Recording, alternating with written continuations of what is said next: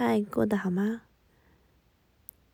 前几集讲到一些关于创业的心态建立，那今天来跟大家讲一下，就是关于资金的筹措吧。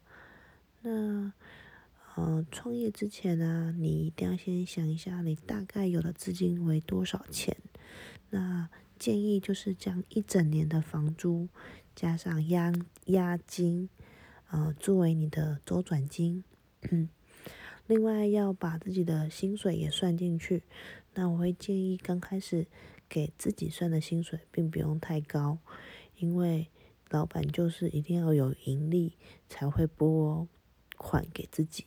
那就用你自己可以接受的最低的金额当自己的薪水。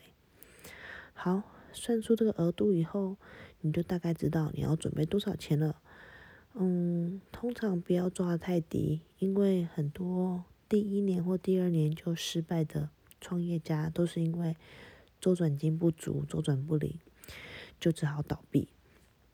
好，然后再来看的就是，嗯，你可以拿到多少资金？那如果你已经准备好一笔钱的话，这笔的资金你就不用太烦恼。但是如果你的资金不足，你可能就需要去借贷，可以跟亲友借贷，或者是呢，可以跟银行借贷。那政府现在有一个青年创业贷款，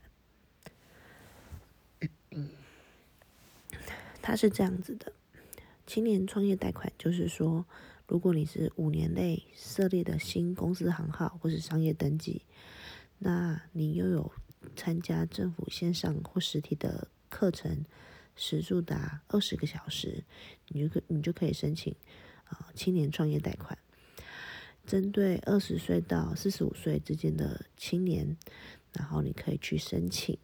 那只要申请申请通过，政府就会发文嗯去你申请的银行，请他核准贷款给你。这是非常非常方便的。那额度如果在一百万以下跟一百万以上，它的那个方式有点不太一样，你们都可以上网去查询青年创业贷款。那现在的步骤已经比较简略了，不需要太多的申请书，只要一些知识的表格跟一些网络学员或是实体课程的实数证明，你就可以很轻易的嗯贷款。嗯，不过过程可能也要拉一到两个月，这是前提是你已经先嗯设立登记公司行号或是商业登记。如果你还没有的话，就是在创业的筹措期就想要先得到一笔资金的话，就需要参加呃政府呃对于青年创业的资金筹措期的呃开业前的贷款，这个方式好像比较不太一样，需要上网去搜寻。那我觉得这两种方法都还不错，只是需要一点嗯天时地利人和。第一个，你是要五年以内新设立的公司行号或是商业登记。那如果你不是的话，你第一个资格就不符合了。第二个，你要有二十个小时的呃实体或是线上的课程。那我觉得这个还不错，是你可以透过上课程，你更知道你真正想开公司。的目的是什么？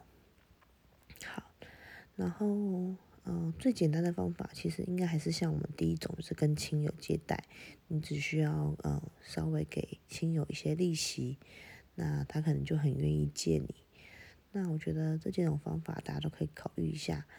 然后我们下一期再聊一下我是怎么样租到房子的吧。